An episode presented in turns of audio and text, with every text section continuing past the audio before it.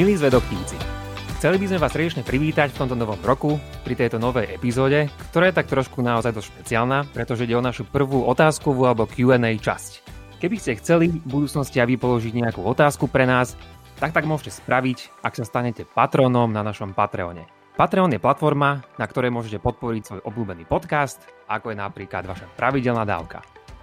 Som tu ja, Andrej Zeman, ale spolu so mňou sú tu aj niektorí iní ľudia. Napríklad... Miro, povedz, že si tu.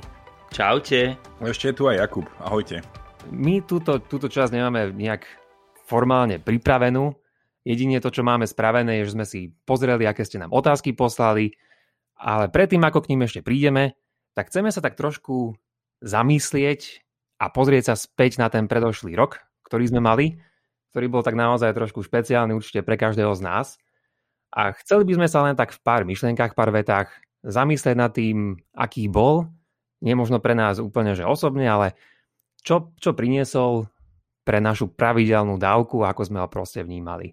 Takže aký bol ten rok predošlý, ktorý sme mali v pravidelnej dávke? Ak by som mohol začať ja, tak ja začnem tak veľmi sucho. Pravidelná dávka mala veľmi dobrý rok, aj napriek všetkým výzvam, ktorým musela čeliť.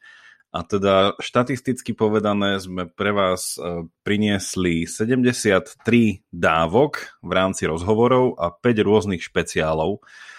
No a popri tom teda sme už e, k dnešnému dňu už sa blížime k 200, čiže už sme prekonali 180 e, dávok, čiže a počúvanosť za tento krízový a teda koronakrízový rok presiahla krásnych 300 tisíc stiahnutí, takže ja si myslím, že ak e, sa dá povedať niečo o našom minulom roku, tak to je, že napriek všetkým výzvam sme celkom išli. Že ďakujeme vám za počúvanosť, že ste tu s nami, že to máme pre koho robiť. No a tešíme sa, že ak sa tých 2021 trošku uvoľní, tak e, že budeme tu stále naplno. Takisto sme prekročili nejaké hranice, nejaké milníky, ktoré sme mali. Nedávno to bolo na Facebooku, tuším, to bolo 8 tisíc fanúšikov. A tiež na Instagrame, na ktorom chceme začať viacej fungovať. Tam to tiež teraz prekročilo tisícku. Takže bol to v tomto celkom dobrý rok.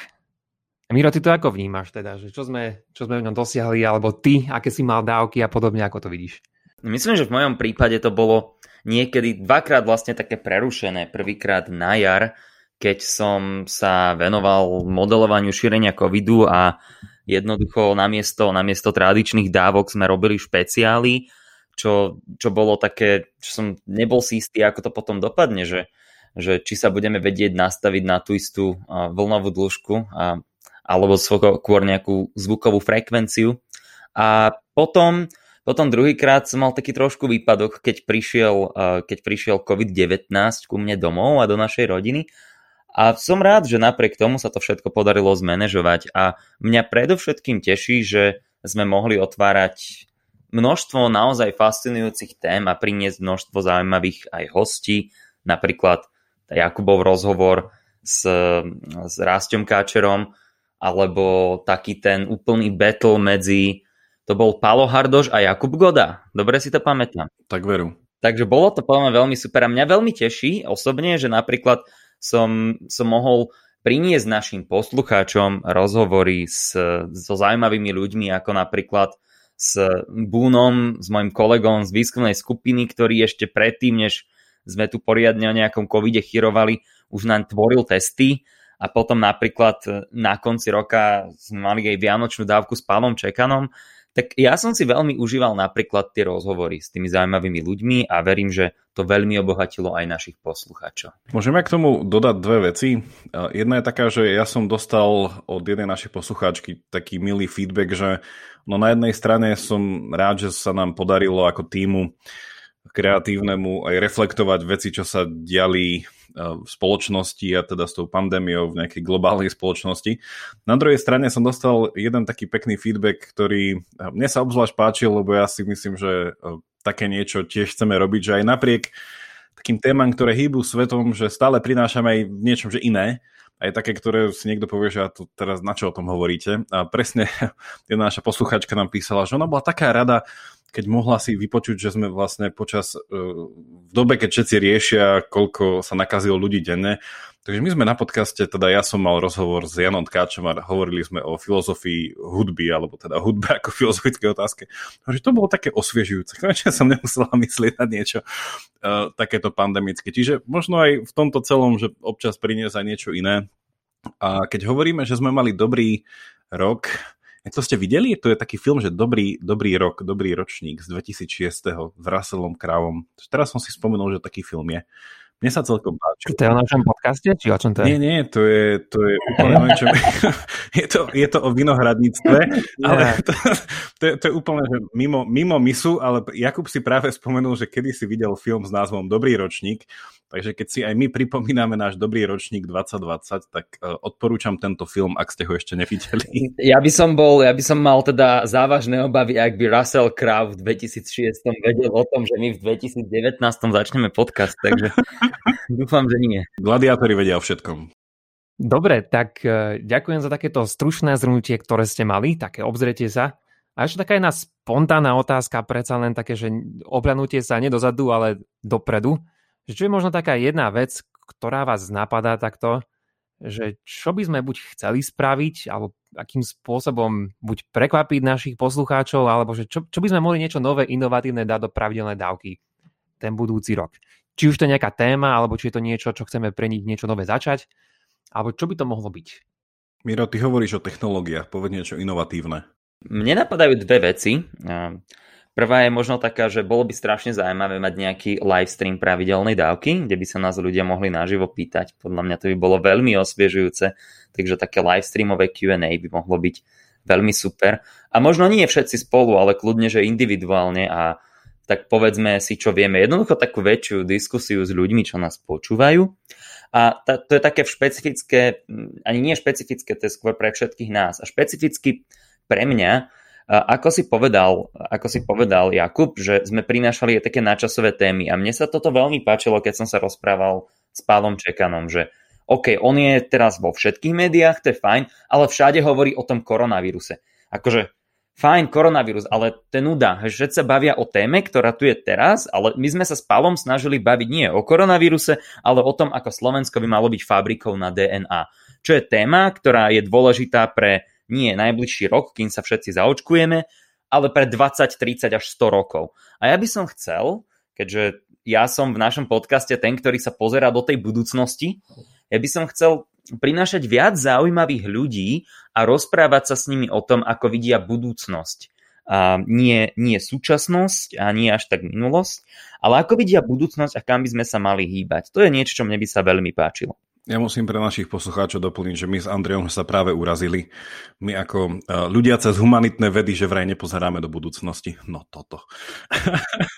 To som nepovedal, to som nepovedal. A ty si filozof, ty tam študuješ logiku, však... To bola tichá implikácia.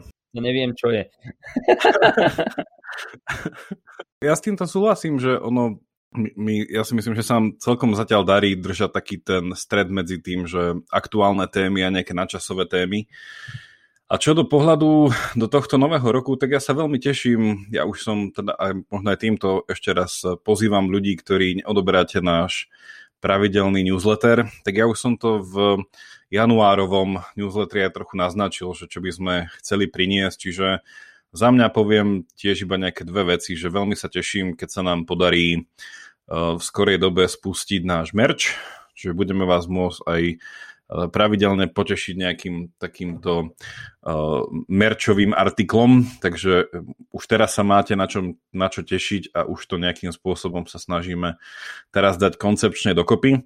No a na čo sa veľmi teším je z mojej strany, uh, že už čoskoro budeme občianske združenie, a obzvlášť sa teším, že ak sa nám všetko podarí podľa plánov, tak by sme jedného dňa, uvidíme, či to bude tento rok alebo až obrok, by sme možno niekedy chceli vám poskytnúť aj nejakú možnosť, neviem, nejakej krátkej prednáškovej série, že proste pozvať vás do nejakého kurzu. Teda, že by to bolo nejaké polo prednášky, polo diskusia, že by sme takéto niečo spravili. Čiže na minimálne tieto dve, a teda na schválne hovorím ďalšie veci, aby som aj Andrej tebe ešte nechal priestor, Takže na tieto dve veci sa ja obzvlášť teším do budúcna. A ty, Andrej? ja som taký, že nemám nejaké veľké vízie v tomto, že napíšem si 10 bodov a poďme toto proste spraviť. Ale skôr taký, že poďme kúsok po kúsku a uvidíme, že kam to všetko pôjde. A jedna z takých tých nových aktivít je, je práve toto Q&A, ktoré chceme mať proste pre vás pravidelne v tomto novom roku. Takže zaiste to. Potom tie veci, čo si povedal ty, Jakub, tak to je myslím, že na tým sa tak pravidelne zamýšľame, pretože mnoho ľudí nám dáva taký feedback proste, že mohli by sme ešte spraviť to a tamto, alebo dlhšie o tom rozprávať a tak. A neviem ako vy teda, ale ja sa tak často cítim taký, taký že až previnili, že, že musím nejakú veľkú tému vtesnať do tých 20 proste minút a to je ono, hej. Čiže ako úvod to je veľmi fajn podľa mňa a na druhej strane niekedy s tým zápasím proste, že by sme mohli možno v budúcnosti priniesť nejaký taký dlhší formát. Takže nad tým rozmýšľam. A potom to, čo Miro hovoril, tak, tak vďaka niekto, nejakému nápadu, ktorý nám napísal nejaký náš poslucháč do, do komentov, tak tam bol práve tento nápad, že by sme mohli mať možno nejaký ten live streaming, treba cez ten Instagram, čo by mohlo byť celkom zaujímavá vec v tomto novom roku. Takže, takže niektoré z týchto vecí, no. Dobre, tak pokiaľ vás niečo nenápada, nechcete k tomu niečo dodať, tak ja by som postupne pomaly prešiel na otázky, ktoré sme, ktoré sme ja dostali. Chcem dodať. Čiže ja chcem pre... ešte dodať. ja mám, ja mám uh, fun fact. A to iba, to, to iba to naši poslucháči v živote toto nepočuli, ale teraz im to doprajeme v rámci prvého Q&A, nech máme nejaké pikošky. Uh, ono, naši poslucháči vedia, že my všetci traja sme PhD študenti na teda uh, britských ostrovoch, aj keď teda ja som teraz aj s Mirom na Slovensku, no ale teda, že sme PhD študenti. Neviem, Miro, ako ty to máš z PhD, ale tá, u nás na humanitných vedách je dĺžka PhD 100 e, tisíc slov. No a ja som teraz v procese takého, že aktívneho písania, dopisovania, prepisovania, rozpisovania. Čiže by som to už chcel do nejakého uh, pol roka mať celé uzavreté. No, ale teda rátal som si, že my ako naši drahí poslucháči viete, tak my tie naše dávky, ktoré nie sú rozhovory, tak my k tomu máme nejaký písomný podklad, nejakú, či už nejakú esej alebo nejaký skript alebo tak. No a ono to zväčša býva v tom nejakom, v tej dĺžke na nejakých 15 minút, to vychádza cca že okolo 2000 slov.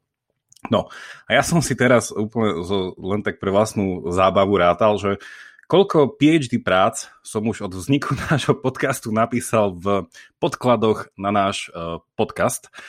A, a keďže ešte stále nemám dokončenú moju oficiálnu PhD, PhD prácu, ale vyšlo mi to, že ja od úplného vzniku tohto podcastu, keďže chalani sa pridali až po roku, čo ak ste nevedeli, tak na našej stránke pravidelnadavka.sk mám aj krátky príbeh o tom, ako sme vznikli. Čiže ja som už od vzniku pravidelnej dávky spravil 124 dávok, z toho sú tam aj nejaké rozhovory, ktoré keby som nerátal, tak som k dnešnému dňu už napísal dve pravidelno dávkové dizertačky. Čiže dve PhD práce v rámci podcastu. Tak som sa minul na tom akože celkom smial, že že v podstate takýto podcast eh, človeku popri PhD štúdiu prináša ďalšie PhD štúdium, dokonca dve. Takže som sa ešte mohol prihlásiť na nejakú históriu filozofie, nejaké dejiny filozofie a ešte niečo, nejaké, hm, neviem, prieniky filozofie do aktuálnych uh, reálí. Čiže to som chcel taký fun fact, že Jakub už na podcaste napísal v prípravách pre, na vaše dávky už napísal dve dizertačky po 100 tisíc slov. Takže neviem, či je to na radosť alebo na smútok, ale chcel som sa s tým podeliť. Pokiaľ to nie sú nejaké plagiaty, počúvaj. Máš to ocitované? Ako to povedať? No, keď to tá kamarátka písala, Aha, tak no. povedala, že... No, to vyrežeme? som to zastavil. Uh... Musíme nechať tak. Ja neviem, tu už, nahráva, tu už nahrávame. No dobre, tak uh, poďme pomaly k tým otázkam, ktoré máme. A teda, aby ste, milí poslucháči, vedeli, tak tie otázky proste mohli položiť akékoľvek, akékoľvek ste chceli, s tým, že najlepšie by bolo, keby sa týkali tých našich tém alebo nášho podcastu, ktorý máme, ale môžete sa spýtať na hoci čo, napríklad na to, že či máme akváriové, akváriové rybičky alebo úplne nejakú takúto nejakú inú vec. Takže máme prvú otázku a tá prvá je, že, že koho nápad bola tombola? A teda, aby sme povedali, tak tombola bola nejaká tá jedna naša aktivita, ktorú sme mali pred Vianocami a možno, Jakub, ty k tomu môžeš niečo povedať, že koho nápad to bola? Ja to hneď poviem, koho nápad to bola, ale predtým ešte to bola veľmi úspešná nápad. Teraz hovorím ako z Viazných vojen, ako ten Jar Binks. Ja sa veľmi z toho teším, že sme mohli poslať viac ako 1600 tombolových lístkov, že sme dokázali zmobilizovať 30 sponzorov, ktorí nám venovali 64 cien, ktoré sme nakoniec rozdelili medzi 32 výhercov a výherkyň, ktorým väčšine už teda prišli aj ceny a písali mi a všetci sa spolu tešíme. Takže tento skvelý nápad, uh, bol to Andrejov nápad, keď sme rozmýšľali, že čo cez Vianoce by sme vám mohli priniesť. Čiže Andrej prišiel s tým nápadom, že tombola, no a ja s Andrejom sme potom dali hlavy dokopy a z nejakého brainstormingu, icebreakingu a všetkých breakingov potom vznikla táto skvelá veľká vianočná tombola. Takže tešíme sa. Tak, ja to beriem, že to bola samozrejme spoločná práca a keď ste to doteraz nezachytili, tak tak e, Jakub je ten, kto robí tie newslettere a aj vďaka tomu disponuje strašne veľkými informáciami, čo sa týka numerických počtov a podobne. Takže občasne to môžete počuť. Musíš použiť to nové slovičko, čo sa teraz používa. Teda ono sú to všetko staré slova, ale občas sa nejaké vynorí. Ja mám tzv. penzum informácií.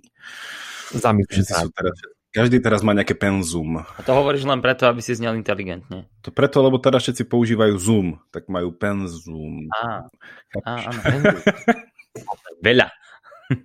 Takže po tejto prvej napínavej otázke, ktorú sme mali, nasleduje druhá napínavá otázka, ktorá je pre teba, Miro. A tá je o tomto. Že v kuluároch sa povráva, že Miro je zarytý mesožravec, ak nemá na tanieri aspoň 200 gramov mesa, ako by ani nejedol.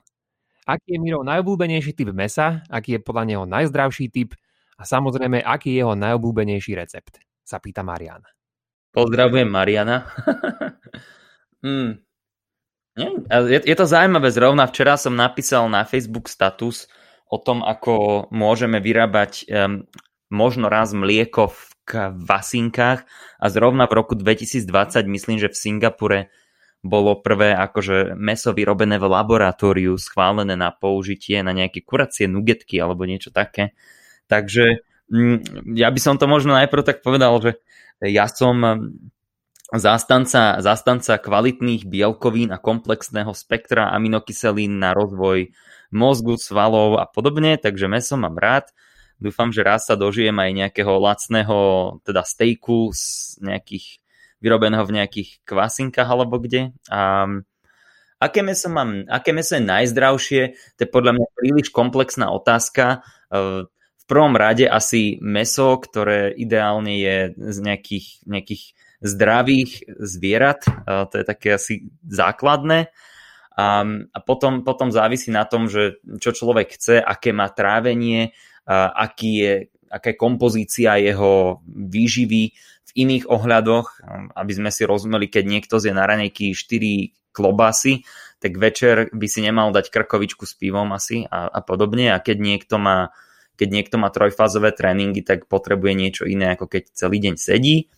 Takže podľa mňa na toto sa úplne odpovedať nedá, ale tak väčšinou takéto, takéto tým chudým meskom, nejakými kuracími prsami alebo morčacími nikto nič nepokazí. A ďalej tam bolo, že aké meso mám ja najradšej. Ja neviem, asi akože každé chutne pripravené meso mám veľmi rád. A, ale keď, keď už akože si mám naozaj na niečom veľmi dobre pochutiť, tak keď je to dobre pripravený losos, ako tučná ryba, ktorá má veľa omega-3 kyselín, alebo niekedy nejaký akože dobre urobený steak. A pýtal sa Marian ešte čosi? Či musíš mať na tanieri aspoň 200 gramov mesa, aby sme mohli povedať, že si jedol? Dnes som mal na raňajky brokolicu s vajíčkami a mal som 0 gramov mesa a cítil som sa celkom najedený. Heretik. my... toto, to, toto je, ako sa to volá? Um, invalidation by counter example, alebo niečo také, nie? Aj no. Takže chceš povedať, že si ešte nejedol dneska, či ako? Mm, no, ja inak, ja som takto, ja sa snažím, ja som praktizujúci katolík a v piatky sa snažím nejesť meso a je to podľa mňa fajn, aby mal človek aj takú diverzitu. Takže ja, ja v piatky teda asi nejem podľa Mariana. no už aspoň raz, raz za týždeň si dáš pauzu, vidíš to? Áno, a ľudia jedzte meso, je to zdravé. Kvalitné meso. Takže toľko k druhej napínavej otázke, ktorú sme mali. A teraz je tretia, trošku, trošku vážnejšia akademicky, a je pre teba Jakub, a pýta sa ju Norbert. Tak ju prečítam tak, ako tu je, ale zároveň by si to mohol potom tak trošku vysvetliť aj tie niektoré základné pojmy, ktoré tam v tom sú. Vyskúšam. No, takže tá otázka je, že, že prečo je v dnešnej spoločnosti nedocenená skolastika a španielská skolastika, ktorá významným spôsobom ovplyvnila vnímanie prirodzeného práva, významne podporila myšlienku laissez-faire kapitalizmu a osobnej slobody. Takže čo je to vôbec aj tá skolastika, čo je to laissez-faire kapitalizmus možno a potom čo tá otázka vôbec znamená. Keby sme práve teraz boli televízny seriál, tak tam bude taký, taký uh, ten uh, titulkový popisok o dve hodiny neskôr. Uh, takže, ale ja skúsim ju v skratke a začnem bez toho, aby som ešte hneď vysvetlil tie pojmy, tak ono, že v dnešnej spoločnosti nedocenená No, to je taký, taká veľká nadsázka, že napríklad my sme to mali na, na filozofii, čiže akože učí sa to, keby som teda mal povedať, že z akademickej stránky, či je to v spoločnosti nedocenené, no kým, že čo, že by to malo byť proste uznané na nejakej spoločenskej úrovni, že hovorím, že tieto, že myšlienky týchto škôl akože sú stále relevantné v kruhoch, ktoré o nich rozmýšľajú, ale to asi nebola pointa. No ono, scholastika, keby som to zobral z toho filozofického hľadiska, tak bola nejaká, alebo teda z angličtinu skôr, ak to niekto pozná, že nejaký skolasticizm, že vlastne to bolo nejaké, môžeme pozrieť, nejaká, nejaká filozofická škola, alebo nejaké asi hnutne nie, asi skôr filozofická škola, ktorá bola prevažne v stredoveku medzi nejakým 11. až 17. storočím. A bolo to v podstate obdobie, keď sa hlavne teda filozofia nejakým spôsobom v nejakej syntéze spájala s teológiou, čiže tí ľudia, nejakí tí základní mysliteľia tejto doby, väčšina, ak nie všetci z nich, majú aj nejakú náboženskú afiliáciu, čo vlastne mená ako nejaký neviem, Tomáš Akvinský a všetci vlastne okolo neho, či už skôr alebo neskôr, že by patrili do tohto obdobia. No a tá španielská scholastika, o ktorej sa teda rozprávame, je neskôr, to je až potom niekedy nejaké 16. storočie, alebo 15. 16. a tam sú mená, neviem, ako Francesco di Vittoria, alebo potom, neviem, Francisco Suárez a takéto mená. No a prečo je to zaujímavé, že ono, teda, že prečo by to mohlo byť pre dnešnú spoločnosť zaujímavé, a prečo možno sa ten e, náš posluchač pýta, že prečo sa o tom častejšie nehovorí, tak to bolo hlavne teda tá španielská e, scholastika, alebo teda sa tomu tiež hovorí, že taká, že salamanská škola, tak ona mala snahu preniesť, ako by sme to mohli povedať, že e, tú nejakú teoretickú filozofiu do praktických sfér. Hej, že niečo, čo by sme mohli nazvať, že bude praktická alebo aplikovaná filozofia a hlavne v otázkach práva, politiky alebo politológie a ekonómie. Hej, preto tam boli spomínané uh, tieto veci. No ono, uh, prečo sa podľa mňa nejako na to no, zanevrelo minimálne tým, že keď sa to teraz povie, tak to mnohým ľuďom s ničím nerezonuje. A tu by teda si Andrej vedel aj ty veľa toho doplniť, keďže je to asi téma, ktorá vo veľkom spadá pod nejakú históriu myslenia alebo históriu filozofie, históriu vedy. Že ono je to ten, práve ten prelom, že keďže tá scholastika robila tú syntézu vlastne toho Aristotela s nejakým proste katolíckým, tak vlastne potom prišiel zlom toho, že Aristoteles sa začal trošku tým, že sa vyvrátilo veľa z jeho vedeckého nahliadania na svet a vlastne tá metóda, ktorú on ponúkal, tak sa viac menej do veľkej miery falzifikovala, že vo vedeckom skúmaní nie je až taká platná. I keď vo filozofickom do veľkej miery zostala, len teda čo sa potom pohlo ďalej je potom aj vlastne s objavením nového sveta a vlastne s novovekom, tak tam skôr sa začalo dbať na tie, na tie vedecké implikácie toho celého. Čiže prečo sa to dneska o tom viac mi nehovorí, že ono v niečom sa to vidí ako taký historický nejaký, neviem, nejaká, nejaká relikvia, že proste je to, je to niečo späť, um, na čo sa dá pozrieť v nejakom inventári, múzeu, ale že táto časť toho myslenia hej, už sa nejako prekonala. Na druhej strane v tej otázke zaznelo, že, ehm, no, že z tej scholastiky to, čo je dneska stále zaujímavé, je presne tá aplikácia na tie, na tie, na tie praktické vedy, hej, že ako politika, politika, ekonomika a nejaká etika. No prečo tam sa o tom nehovorí? No akože je to asi výsledok zase, že veľa vecí a ja by som akože skúsil iba jedno vysvetlenie a to je to, že, že mainstreamové rozmýšľanie v týchto troch veciach je po druhej svetovej vojne, alebo teda však ešte predtým, ale teda hlavne počas druhej a potom neskôr sa proste bralo v nejakom štýle toho, čo sa nazýva, že utilitarizmus, Čiže tam nejakým spôsobom sa poskytol nejaký mainstreamový morálno-ekonomicko-politický rámec, že ktorý sa do nejakej miery dá sklbiť aj s tým vedeckým svetonázorom. Čiže si myslím, že táto škola aj ako keby prestala mať čo povedať aj v tomto. No ono zase, že uh, síce som to tak povedal, že konec druhej svetovej vojny v tom uh, hral ako keby tú, tú úvodnú scénu, ale ono v niečom, uh, tá druhá svetová vojna uh, bola aj v niečom príležitosť teda tejto scholastiky opäť sa vrátiť, keďže sa tam napríklad vrátilo viacero nejakých uh, prúdov, ktoré uh, podobne ako vtedy aj hovorili o nejakom nielen, že práve, ktoré by malo byť založené na nejakých univerzálnych princípoch, ale aj o nejakej morálke. Hej, a vlastne ten súčasný model, ako to ja vidím, ako takého rozmýšľania o svete a nás v ňom, taká nejaká bitka medzi nejakým takým tým kantovským, proste globálnym, taký, že občan sveta, hej, že majú byť proste takéto nejaké princípy, čo nemá ďaleko od tejto scholastiky, hej, vo viacerých ohľadoch.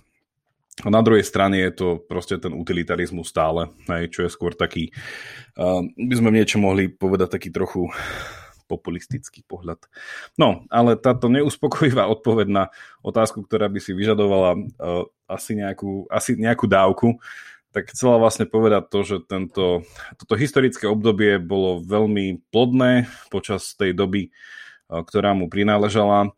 Potom bolo konfrontované v istých oblastiach, ktoré ako keby ju dosť uh, zasunuli do tieňa ale myslím si, že e, otázka bola dobre smerovaná v tom, že v tej sfére práva, morálky a ekonómie e, by sa mohlo aj o týchto autoroch diskutovať viac. Teda hlavne tá, e, tá španielská scholastika bola v tomto veľmi, veľmi podnetná na rozmýšľanie. A teda, že posledná vec k tomuto je, že veľa z tých autorov teda boli v niečom tí nejakí pôvodcovia, alebo takí, že ak nie pôvodcovia, tak boli veľmi aktívni aj v diskusiách, ktoré sa viedli o zrušení otroctva, aj otrokárstva. Čiže aj toto bola ešte tie časy, keď sa o tom tak nejako začalo rozmýšľať.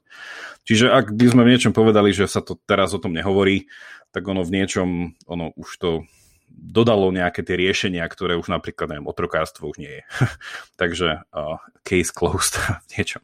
Keby niekomu nestačila táto Jakubová stručná odpoveď, tak nám môžete napísať určite do komentov na Facebooku zvlášť nejaký, nejaký váš, neviem, nejaký ďalší postreh, ďalšiu otázku.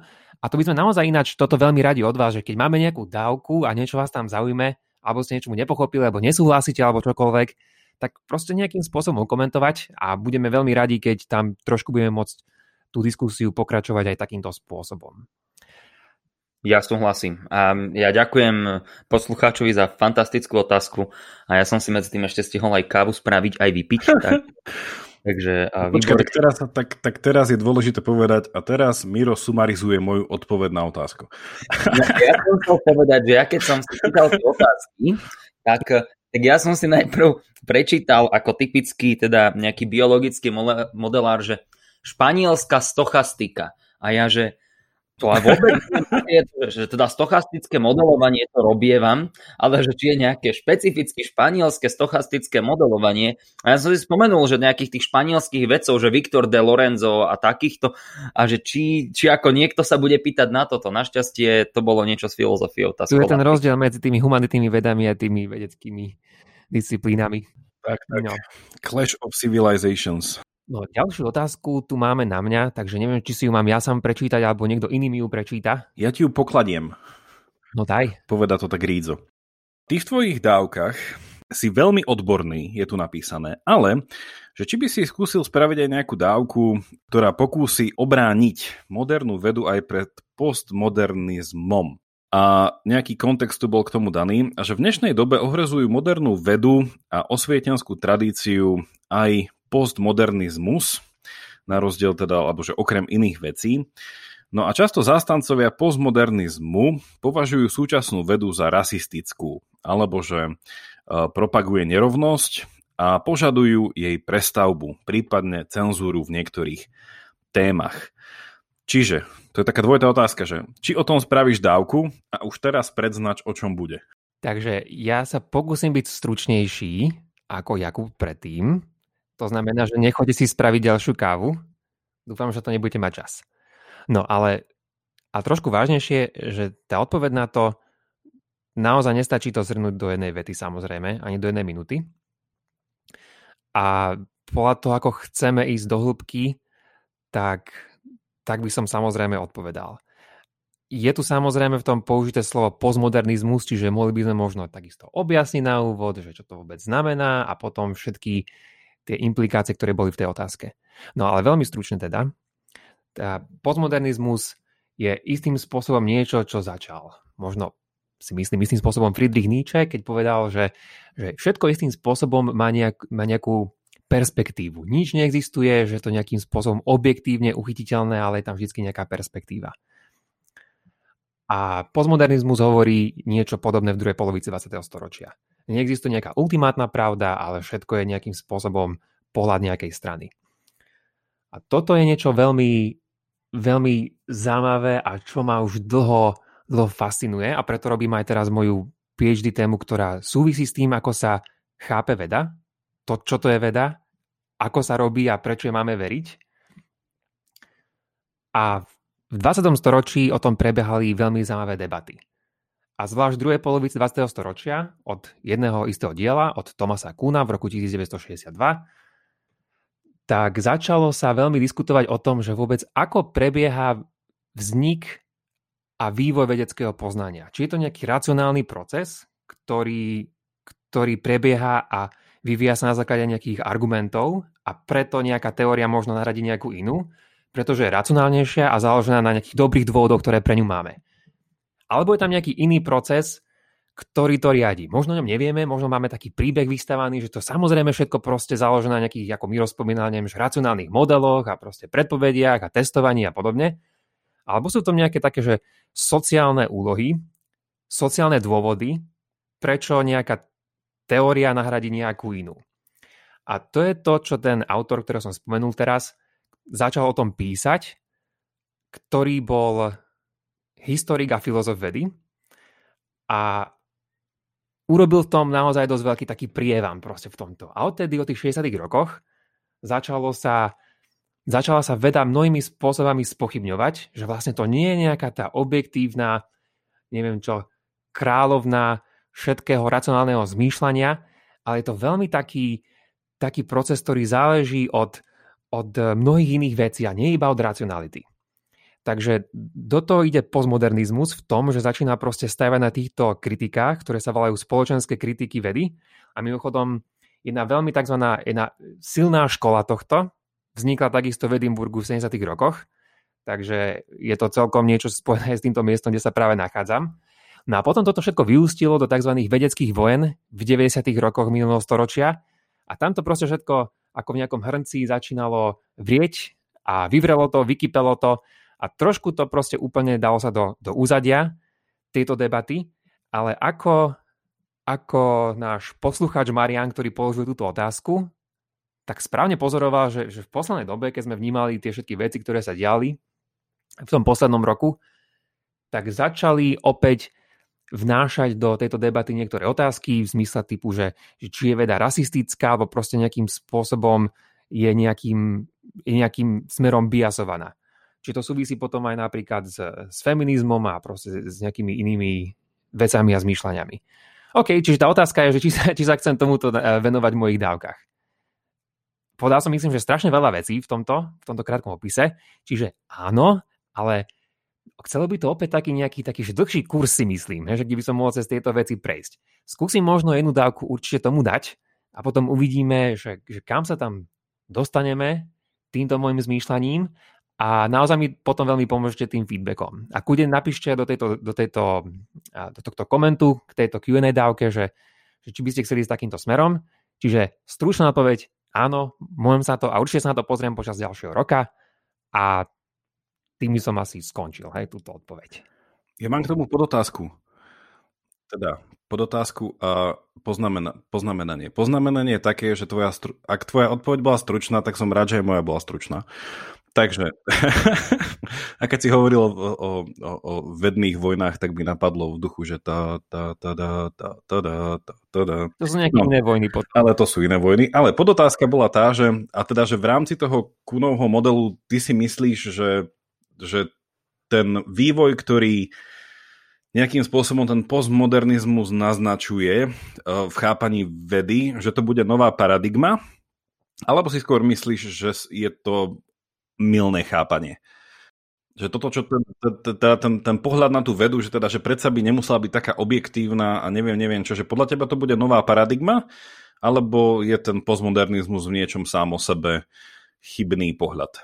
Záleží, ako sa na to pozeráš, na tú kritiku, pretože tá kritika je určite v niečom dobrá, pretože ten chcem o tom hovoriť proste ako keby som už o tom mal nejakú dávku, čiže chcem sa trošku aj pribrzdiť pri tom. Kum prišiel s nejakými, s istým konceptom tzv. paradigmy. Čiže povedal, že to, ako veci rozmýšľajú v súčasnosti o nejakej téme, to je paradigma. Bol tam problém v tom, že on to používal vo viacerých zmysloch, to, to slovo paradigma, ale to, ako sa zmení paradigma vo vedeckom zmýšľaní, je, je de facto to, keď proste nejaká novšia generácia vedcov nahradí tých starších. Staršia generácia zomrie a potom prídu tí novší a tí prídu s nejakou novou paradigmou. Čiže nie nevinutne preto, že to je proste nejaký racionálny proces, ale sú tam mnohé neracionálne a spoločensky ovplyvnené procesy, ktoré ovplyvňujú to, že sa tieto paradigmy zmenia. Určite by som povedal, že tá pravda v tom zmysle je niekde uprostred. Týmto nemyslím nejaké kliše, proste, oh, však musí tá pravda byť niekde uprostred, ako keby to bolo nejaké pravidlo písané. No nie je to pravidlo, ale proste tá, tá veda, ktorá je písaná, alebo teda filozofia vedy, ktorá je písaná po tejto kúnovej kritike, nemôže byť určite taká, ktorá si nebude všímať tú jeho kritiku, z ktorou prišiel. Jedna vec je povedať, čo niektorí tvrdili, že, že vedecké poznanie je konštruované. Čiže to nie, že my objavujeme niečo, čo sa naozaj tam v prírode, tam vonku niekde nachádza a my to v laboratóriu konštruujeme. Je to niečo vymyslené, podobne ako nejaké pravidla možno pre nejaký šport a podobne. Čo ako Miro, keď to robí. Čo ako Miro, keď to robí, samozrejme. To konštruuje. A potom na druhej strane bude niekto, môže niekto tvrdiť, a sú takí, ktorí ti povedia, že nie, nie proste, že vedecké poznanie to je to najobjektívnejšie, najpresnejšie, najvernejšie, ktoré existuje, neexistujú tam žiadne biasy a neviem čo. A keď existujú biasy, tak veda je tam na to, aby to proste tie biasy odstranila. Nie, niečo je na týchto oboch pozíciách, ale zrejme to ide, vždycky to smeruje k nejakej syntéze. Proste, že neexistuje vedecké poznanie, ktoré nie je ovplyvnené nejakým spôsobom, tým, že sú tam nejaké, nejaké štruktúry, ktoré ovplyvňujú minimálne to úplne banálne veci. Akým spôsobom poje tá veda? Hej? Že kto mi dá peniaze na tento projekt, ktorý chcem fundovať? Proste nemôžeme si my veci vyberať úplne vedecké témy, aké len chceme. Sú riadené proste nejakými hodnotami, ktoré spoločnosti sú, kde nám dá štát peniaze na nejaký projekt a podobne. Ale to absolútne neznamená, že my, my to poznanie proste konštruujeme v laboratóriu. Takže o tom by trebal trošku viacej hovoriť mm-hmm. a povedať si viacej ich názoroch. Ale, ale takto, no, zatiaľ na úvod. Dúfam, že to Marianovi stačilo a ja iba poviem, že ono je to veľmi zaujímavé, že ako sa to prelína aj v mojej PhD práci toto celé, lebo u nás vlastne v pohľade na, na etiku, alebo teda morálku, je teda tá disciplína, ktorej sa venujem ja, to je metaetika a tam tiež je presne takéto nejaké to napätie alebo tá otázka tej postmodernej kritiky, že či existuje nejaká e, objektívna morálka v tom, že by to bolo nejaké, na nejakých pravidlách, ktoré sú proste nejaké neosobné, niekde proste mimo nás. A je to kritika, potom tá postmoderná vlastne niečo toho, že neexistuje nejaké spinozovské hej, nejaký pohľad proste nejakých subspécie eternitatis, že nejaký, že nejaký pohľad z perspektívy väčšnosti, hej, na niečo. Alebo nejaký, čo sa tomu hovorí, že, že nejaký ten božský pohľad, hej, nejaká božská perspektíva, do ktorej ľudia vyšplhajú po rebríku a potom vidia všetko objektívne, lebo sa odosobnia a neviem čo. Tak vlastne časť tej meta etiky a tiež, ako Andrej, ty si hovoril, inšpirované ničem, presne toto nejako neguje, hovorí, že nie, že je to také uh, špinavé v tom, že človek sa nikdy nevie vyzlie sám zo seba, aby sa išiel nad seba pozrieť. Že to sa nedá. A tým pádom je aj morálka vždycky zaujatá. Podobne ako by niekto povedal, že je to veda. Ale to je zase na verčiu, širšiu disciplínu. Takže vraciam slovo do režie. ďakujeme pekne v režii. A teda tá otázka je... Mňa sa nespýtate, čo si o tom myslím. No, Miro, čo si o tom myslíš? Nie, že ono je to zaujímavé, čo si hovoril Andrej. Ja by som len tak možno veľmi rýchlo povedal, že ja, ja, ja, som, ja som není vedec, ja som inžinier. A teda ja mám akoby mojím nejakým mojou motiváciou naozaj nie je úplne, že objavovať nové veci, mojou motiváciou je tvoriť nové veci. A základná otázka, ako keby, ktorú ja sa pýtam, je, či to funguje. A to, a to je úplne ešte akože taká, taká ešte ďalší level toho druhého prístupu, ktorý ako keby Andrej možno povedal, hej, že naozaj my nie sme len, my nie sme keby dirigovaní len tým, čo spoločnosť uzná za vhodné, ale ešte my sme nejakým spôsobom obmedzený tým, čo sa dá postaviť a čo, čo môže presne a priamo fungovať a čo, čo bude úplne praktické a použiteľné. A to je podľa mňa, to je podľa mňa také zaujímavé oddelenie, o ktorom sa veľmi málo hovorí napríklad v našej nejakej diskusii, že veda versus inžinierstvo. Lebo napríklad v Británii sa to do značnej miery akože oddeluje. To je úplne niečo iné. No a keď sa k tomu vyjadril ty takto, tak musím ešte k tomu ja doplniť nejaké veci teraz, vieš? Kľudne, kľudne. Ja už sa nevyjadrím, sľubujem všetkým. Na, naozaj veľmi. že ono sú to veľmi otázky dôležité, ktoré nie sú naozaj len také nejaké že, že zaujímavé, abstraktné veci, nad ktorými rozmýšľať, pretože ako asi naši posluchači vedia, tak ja mám okruh, že religionistika, ale to, čomu sa venujem, čo ma vždy zaujímalo už neviem koľko, 10 plus rokov, je, že ako, ako to, to, tá veda komunikuje s náboženstvom a ako to proste všetko funguje po rôznych stránkach. No a to, ako vnímame aj túto otázku, tak tá nám dá v mnohom aj proste pohľad na to, ako vnímame ten vzťah vedy náboženstva v mnohých svojich podobách. Pretože napríklad to, akú úlohu dáme napríklad vede alebo náboženstvu, že či majú napríklad ten svet iba opisovať nejakým užitočným spôsobom, alebo či naozaj proste opisujú nejakú tú objektívnu pravdu, ktorá sa nachádza tam vonku tak to nám ovplyvní to tiež, ako sa veľakrát pozrieme na tento vzťah. A to bol napríklad problém už aj v tom, keď, keď Koperník publikoval svoje dielo, kde hovoril v 16. storočí, kde hovoril o tom, že Slnko je v strede a Zem sa okolo neho otáča. OK, tak je to naozaj pravda? Alebo je to proste nejaký dobrý, užitočný model, ako môžeme matematicky vypočítať, kde sa planéty nachádzajú? A tieto, tieto mnohé otázky súvisia aj proste s úlohou teológie, s úlohou vedy a tak ďalej, proste počas histórie. A neexistuje nejaká jedna koncepcia toho, hej, že tu je jedno náboženstvo, na to sa pozerá tak, tu je jedna koncepcia vedy, sa na to pozerá takýmto spôsobom. Takže, takže to, toľko veľmi stručná náhodná poznámka odo mňa. A teda tá otázka pôvodná znela, že či bude Andrej robiť aj dávky, kde sa pokúsi obrániť modernú vedu aj pred postmodernizmom. Čiže neviem, že či to budem obraňovať, asi budem obraňovať, lebo je to, je to moja pozícia, že určite nejakým nejakým spôsobom veda nám hovorí pravdy o tom svete, ktorý je tam vonku. A čo to presne znamená, že byť objektívny alebo hovoriť pravdy o nejakom objektívnom svete vonku má tiež svoj nejaký špecifický význam aj viacero pohľadov na to, že čo to presne znamená. Ale tie, tie otázky, ktoré Marian spomínal v, v tej, tej, svojej dobre, tej svojej dobrej otázke, tak sú také celkom nedávne, že čo súvisia s rasizmom a podobne. Takže Takže bude to zaujímavá téma, no, ak sa k tomu dostaneme. Dobre, môžeme sa posunúť ďalej, chalani, ešte dve otázky máme. Poďme na to. Ďalšia otázka je, že aký máme spoiler-free názor na Epsteinovú všestranosť. Aby som vysvetlil, tak všestranosť je kniha od Davida Epsteina, ktorý je, ktorý je športový novinár a ktorý napísal túto knihu. Takže chalani, niekto máte s tým nejakú vedomosť, že ste sa s tou knihou stretli, prípadne aj prečítali, alebo máte na to nejaký názor? Môžem začať ja.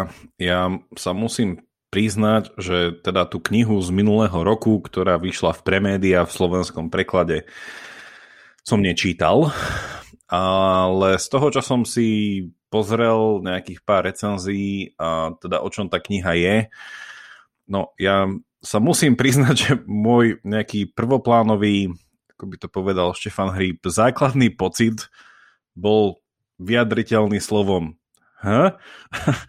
A toto veľmi obsažné slovo e, s hodnotovou faktickou náplňou chce vyjadriť iba to, že ja z môjho pohľadu doktoranta filozofie, ktorý pracuje akože aj s, nejakým, s nejakou perspektívou, že, že dejin filozofie, ale teda aj s nejakou perspektívou interdisciplinarity, teda že nejakom prieniku do iných nejakých, či už vedných, teda prírodovedných alebo nejakých humanitno, technicko, neviem, umeleckých smerov. Že mne tá jeho základná téza ktorú ak by som zhrnul uh, pod titulom tej knihy, že teda ono je to otázka, ale ono je to v podstate už odpoveď, že ľudia, teda tá, ten podtitul je, že prečo ľudia so širšími záujmami triumfujú v špecializovanom svete. Tak tá téza teda z toho je, že ľudia v šir, so širšími záujmami naozaj sa dneska v super špecializovanom svete vedia lepšie obracať a teda on to vysvetľuje prečo.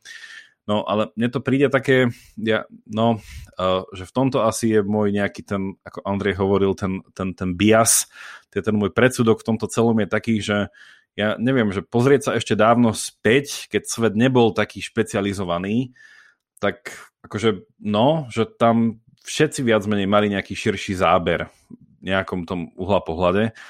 Uh, teda ja teraz konkrétne myslím na nejaké, nejaké Atény, a, a teda hlavne teda ten nejaký, nejaký vzrastajúca trieda nejakých filozofov alebo proste vedcov, nejakých protovedcov a tak, že tam každý človek robil akože všetko s tým, že k tomu poznaniu ešte nebolo tak veľa, že sa to dalo nejako zvládať, um, že teraz by už to človek proste nedal, um, že zo všetkého všetko vedieť. Čiže nevyhnutne tá špecializácia v niečom je hej, znakom nejakého nárastu proste poznania. No, ale že tá samotná téza toho, že toto je fakt, že teda tá všestrannosť, teda z angličtiny ten, ten range, že človek má nejakú tú šírku, hej, že tá špecializácia v rámci hĺbky, ale že teda aj tá šírka, hej, a nakoľko teda tam potom, že či povrchná alebo nejaká priemerná, že to je tá výhoda, tak akože mňa to neprekvapuje, táto téza, ba priam je to super, ak to teda autor odôvodňuje. Neviem, ako sa na to pozerá, keďže on teda predtým napísal tú knižku, ten športový gen, teda že, že neviem, koľko filozofie je v tejto knihe, ale teda v krátkosti za mňa, že áno, vždy to tak bolo a, a myslím si, že dneska je to ešte o to viac, keďže ten svet je naozaj dbá na tú nejakú uh, takú chlievikovitosť a že treba proste nejakým spôsobom ísť do hĺbky v nejakej jednej oblasti a nejako proste nekomunikovať medzi sebou, čiže ja verím, že toto vždycky bolo tak a že tí ľudia budú uh, akože triumfujú, no. To tiež, čo to znamená, že triumfovať, že to je taká športová metafora opäť toho autora, ale že ja si myslím, že keď povieme, že sú úspešnejší, alebo keď to tak filozoficky poviem, že v niečom budú viesť zmysluplnejší život, keď budú mať proste širší záber, tak ja si myslím, že to bola pravda a je, že takíto ľudia naozaj sa budú mať, budú mať lepšie. A na záver poznámka k tomu, ja verím, že aj náš, teda aby som, aby som pre, formuloval ten potitul tej knihy, že prečo ľudia so širšími záujmami e, triumfujú v špecializovanom svete, tak ja verím, že aj podcast Pravidelná dávka, ktorý má širšie záujmy, bude triumfovať v špecializovanom svete v roku 2021. Tak, Takže... To sme ani nemali to... naplánované. Že to, to môžeme si to zobrať ako vieš, nejaký slogan. Um, takže to, toľko to za mňa hovorím, ale nečítal som to, ale ďakujeme za tú otázku a minimálne to mne e, prinieslo do na môj radar nejakú knihu, ktorú teraz mám chuť si prečítať, takže ďakujeme. Mhm. Miro? No, ja som o tejto knihe vôbec nepočul a ja som zda počul nedávno len o jednom Epsteinovi, to bol Jeffrey Epstein a toho by asi nikto nasledovať ani čítať nechcel. Nikto nevedel. To aj inak aj mne napadlo. Nejak... Ja som Andrej, ja som Andrej hovoril, že to je nejaký životopis. Vy ste náhodou pre kontext, Jeffrey Epstein bol nejaký americký miliardár, ktorý, mal, ktorý robil nejaké také divné partičky s nejakými divnými ľuďmi, napríklad s e, nevydareným britským princom a mali tam byť maloleté dievčatá a potom, keď bol v base a mal o tom vypovedať, tak sa obesil alebo niečo také. No, um, takže... Tak to už je taká iná všestrannosť potom. Ten tiež taký všestranný. Triumf, triumfoval. No. no ale pokiaľ ide o tú všestrannosť, že ja by som začal presne tým, čím Jakub končil, že úspech, akože v čom sú úspešní, že ja len z toho, čo som si teraz pozrel online o tej knihe, tak to nepíše, že čím je zadefinovaná tá úspešnosť, či je to, ja neviem, peniazmi, sociálnym statusom alebo čím. Ale mm, áno, ten svet je dnes... Uh, ja by som to povedal možno takým štýlom, že uh, všetky odvetvia alebo čokoľvek, nejaké tie poznatky alebo ten, tak, taká tá miera naplnenia alebo rýchlosti progresu má nejaký tvar logistickej krivky. To znamená, že to znamená, že na začiatku je to také relatívne, mm, na začiatku to, na začiatku to môže ísť keby doslova exponenciálne, relatívne rýchlo a na konci sa to dostáva do nejakej stagnácie po istom čase. Hej? Že akože objavovať prevratné veci v nejakej, nejakej astrofyzike um, je možno akože náročnejšie objavovať prevratné veci v syntetickej biológii, lebo syntetická biológia má 20 rokov. A čokoľvek, a venuje sa oveľa menšia komunita a prakticky na čokoľvek tam prídete, tak to dáva zmysel. A ja som si tak nejak všimol, že množstvo vecí, množstvo zaujímavých odborov, ktorým sa ktorý, ktoré sú trendové v dnešnej dobe alebo ktoré tak fundamentálne transformujú svet, čiže to tento to bioinžinierstvo, umelá inteligencia alebo nejaká environmental science, tak, tak oni sú akoby prepojením rôznych, rôznych odborov a hlavne, a hlavne mám pocit, že ich rozvíjajú ľudia, ktorí pôvodne v týchto, v týchto odboroch neboli. Napríklad na Oxforde na, na Future of Humanity Institute sa o téme biobezpečnosti venuje nejaký filozof, ktorý pravdepodobne o tej biológii vôbec nevedel, ale určite má do toho prináša úplne zásadne radikálny pohľad uh, z inej strany. A za syntetickú biológiu ženu dopredu mechanickí inžinieri, ktorí predtým stavali roboty a nevedeli nič o biológii a ne, nemali, ten taký, ne, nemali taký ten deep dive a mysleli si, že á, však svet je gombička, to čo si nové vymyslíme.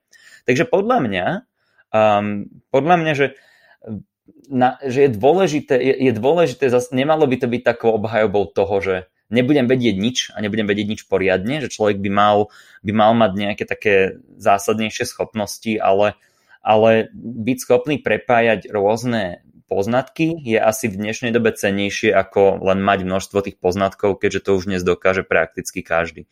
Že podľa mňa zaujímavá na tom je tá schopnosť toho analytického vyhodnocovania z rôznych oblastí a potom prepájanie ich do niečoho užitočného.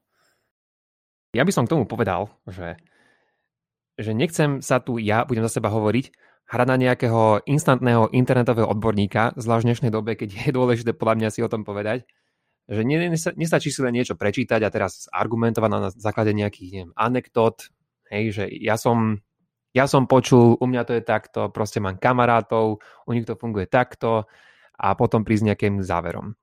Podľa mňa je dôležité pri hodnotení tejto knihy a prísť, pozrieť si na nejaké konkrétne štúdie, ktoré, ktoré kritizovali tie štúdie, ktoré ten autor tam sám používa. To som sa snažil pozrieť, ale nevidel som proste nejaké takéto relevantné veci na internete, takže nechcem sa k tomu vyjadrovať takýmto nejakým určite autoritatívnym spôsobom, vôbec to nie je moja oblasť.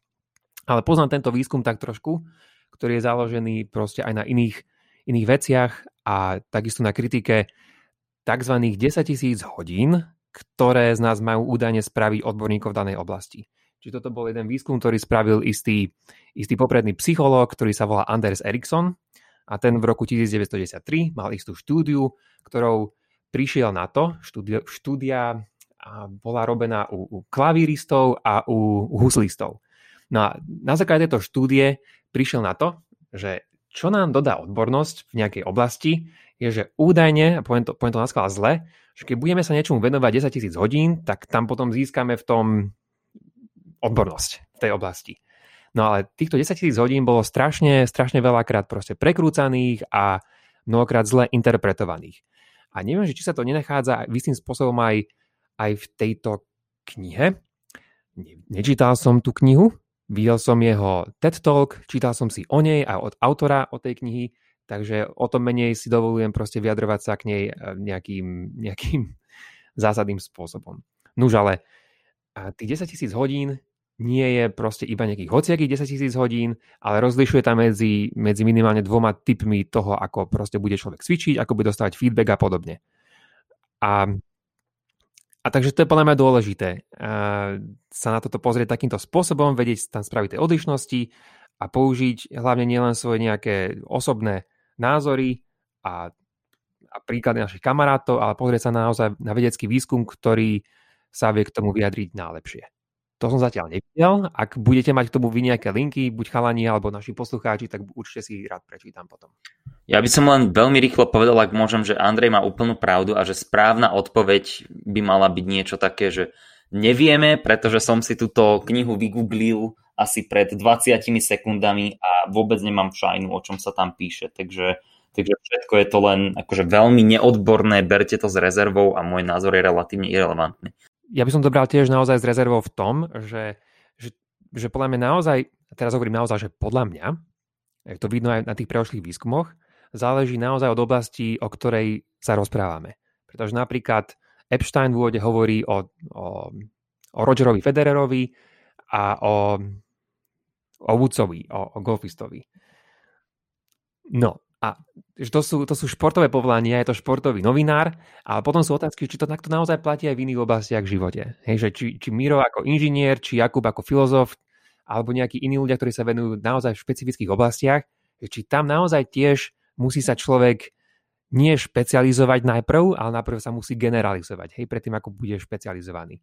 A teraz nie je otázka to, že či máme my naozaj nejaké rôzne špeciality, ktoré ľudia majú, priniesť nejakým syntetickým spôsobom do nejakej inštitúcie, do nejakého výskumu a tam to využívať, ale či človek ako, individu, ako individuálna bytosť musí mať takýto, takýto život, hej, takýto životný štýl. A ja sa v tom veľakrát vidím, pretože ja som si zo seba veľakrát robil srandu, že ja som taký Eratosthenes, ktorý bol grecký filozof, vypočítal, čo to je, polomer a nie polomer, obvod. Obvod zeme vypočítal a nazývali ho, že to beta pretože nebol alfa v ničom, ale vždy vedel proste z každého rožku trošku. A, a teda, že či každý máme byť takýmto, takýmto beta človekom.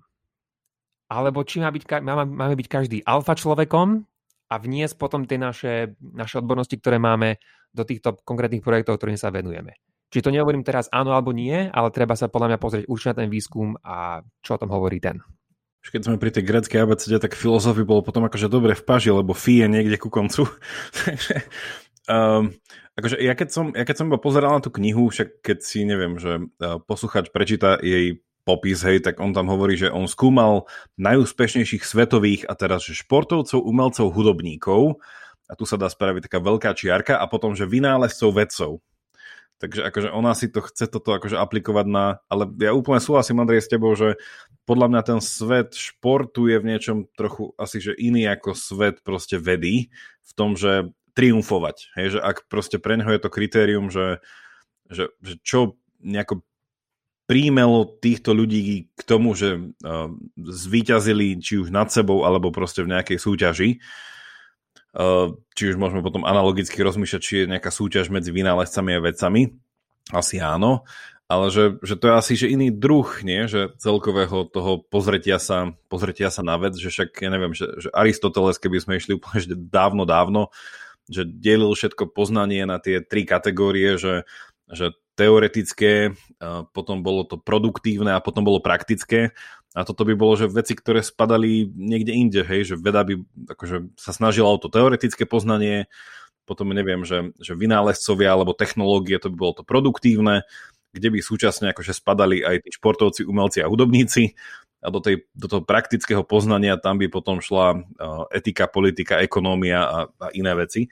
No ale že, že čo chcem povedať je, že ja keď som sa zamýšľal na tou všestrannosťou a na tou tézou toho autora, tak akože moje chápanie tej veci, ktoré ja si myslím, že sa vôbec nezhoduje s obsahom tej knihy, že tá bude úplne niečom inom.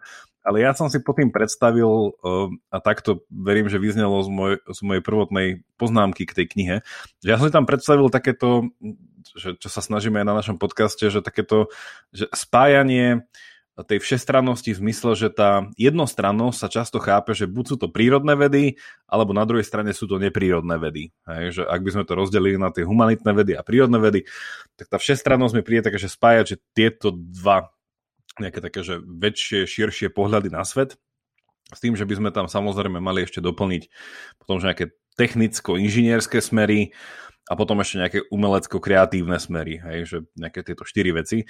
Čo si nemyslím, že toto je to rozlíšenie, s ktorým ten autor pracoval a teda neviem, že presne s tým, že sme to nečítali, že čo on myslí po tou všestrannosťou, či je to bežec alebo teda uh, golfista alebo neviem, že ktokoľvek, ktorý si po večeroch číta Platóna, alebo že či sa učí hrať na fujare, alebo ja neviem, že či toto sa myslí po tou všestrannosťou.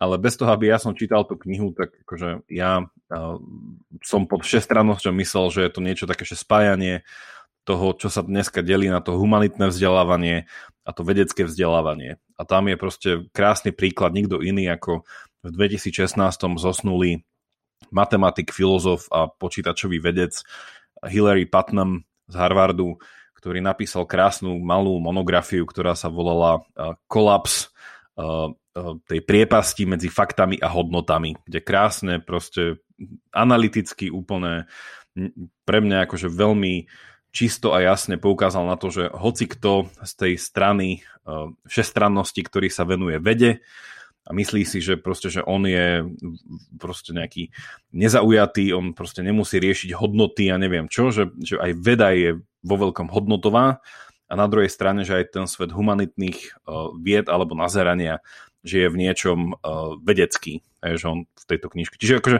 toto bol môj taký metapohľad, asi s tou knižkou nemá nič, ale iba som chcel dodať na záver, že takto som nad tým rozmýšľal ja, ale po prečítaní knihy uh, prídem určite k inému záveru.